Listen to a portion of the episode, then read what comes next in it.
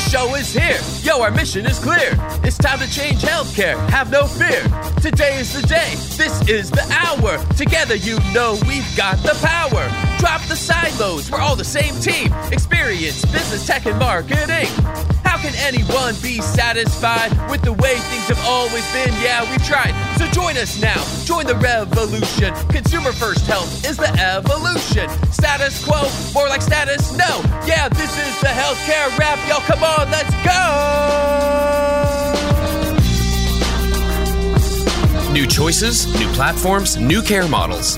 In the healthcare of tomorrow, consumers win. But who will design it? What will it look like? And how long will it take? We're here to answer those questions with some provocative thinking about how to create the healthcare that people actually want. Ready to roll up your sleeves, look at the world a little differently, and explore the frontiers of consumer health together?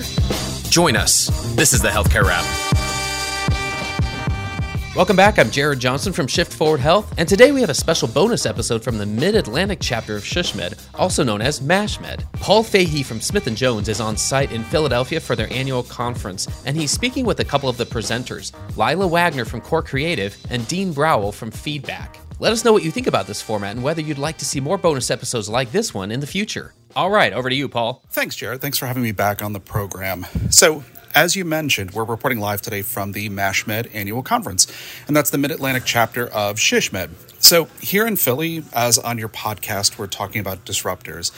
And here in Philly, as here on this podcast, I have an opportunity to introduce two of the presenters uh, today Laila Waggoner from Core Health and Dean Browell from Feedback.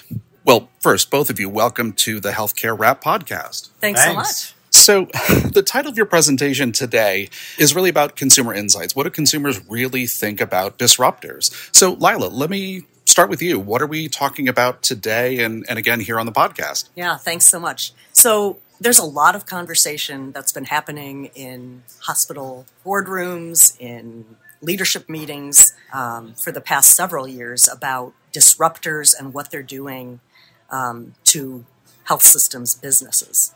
And uh, Dean and Rob Klein and I had had some conversation around this, and we thought, okay, but what do consumers actually think, right? So, in the spirit of what Jared covers a lot, really starting with what do consumers feel and think, we felt like it was important and nobody was really talking about and finding out, asking really what consumers were thinking. So we're excited to share these insights that we've we've learned about. So, Dean, share with us just maybe a few highlights for the folks that aren't here at MASHMED, uh, but listening uh, to the podcast. What are some of those insights, and what should healthcare marketers know? I think what people are going to be the most surprised about, and what I think some of the big top lines are, is first off that it's it, this is none this is new for the consumer. These are consumers that have already been interacting with disruptors in some form and been critical of the system as it is for years now. And so, one of the things that's kind of interesting that comes out of this is this idea of uh, how quality for them also includes convenience. It's not a separate bucket. It's something that's actually built. It's baked into the pie, if you will.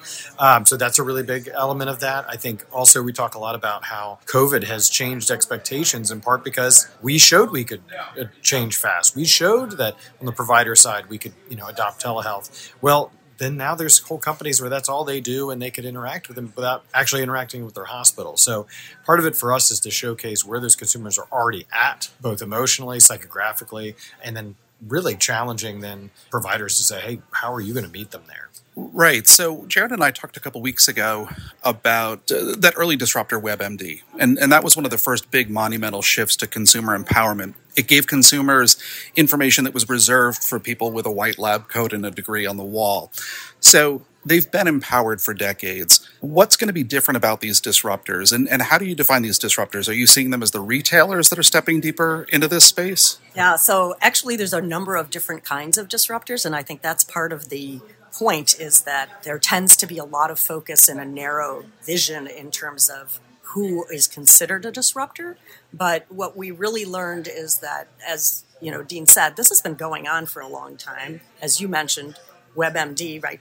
I don't think anybody would have considered that a disruptor and yet it changed the nature of the relationship that consumers had with their own health information and with what they were looking for and at what point in their care. And that's really um, an interesting aspect of this. But you know everything from payers payviders right? We look at the optums of the world the united healthcares of the world who are employing physician panels now and delivering primary care directly to the retailers to the tech companies and as Dean said too, that you know a lot of folks are focusing on very narrow or specific segments of business, while health systems are still trying to cover the entire journey and provide everything from primary care to very specialized care to acute care. And we see different kinds of disruptors at different points in those journeys. Yeah. Dean, anything you want to add to that? I would just say what we end up presenting in this is two different studies. Uh, one is a Rob Klein survey that he did, and then also then we did a digital ethnography study on the feedback side. What's really incredible about that is you really get to see the prompted and unprompted answers from uh, from consumers today, and to even hear stories like you know we we have one story in there of someone who's got a UTI and says you know my doc said he could get me in in a week and to say, well, why would I wait a week with a UTI? Uh, you know, when I could go to CVS right now, get seen, get my meds, get a bottle of wine at the same time. But the point being is this idea of like uh, the business as usual is it's gone. It's gone. It's been gone for a while with the consumer. Thanks. And uh, busy, bustling conference with a lot of background noise. So I hope that was clear for Jared and our uh, and our listeners. And thanks for reminding me that you live in a state where CVS also provides alcohol. I'm from New York, so well, Laila, Dean, thank you both for joining us here. Thank you for joining us in in MashMed. We look forward to hearing more about this. Uh, so, Jared, back to you in the uh, studio. Thanks for tuning in. If you like what you heard, please spread the word. Tell your colleagues to tune in for all the awesomeness, then leave a review on Apple, Spotify, or wherever you listen. This show is produced by Shift Forward Health, the channel for changemakers. Subscribe to Shift Forward Health on your favorite podcast app, and you'll be subscribed to our entire library of shows. See our full lineup at shiftforwardhealth.com. One subscription, all the podcasts you need, and it's all for free. And remember, we might have a lot of work to do in healthcare, but we'll get there faster together. Thanks again.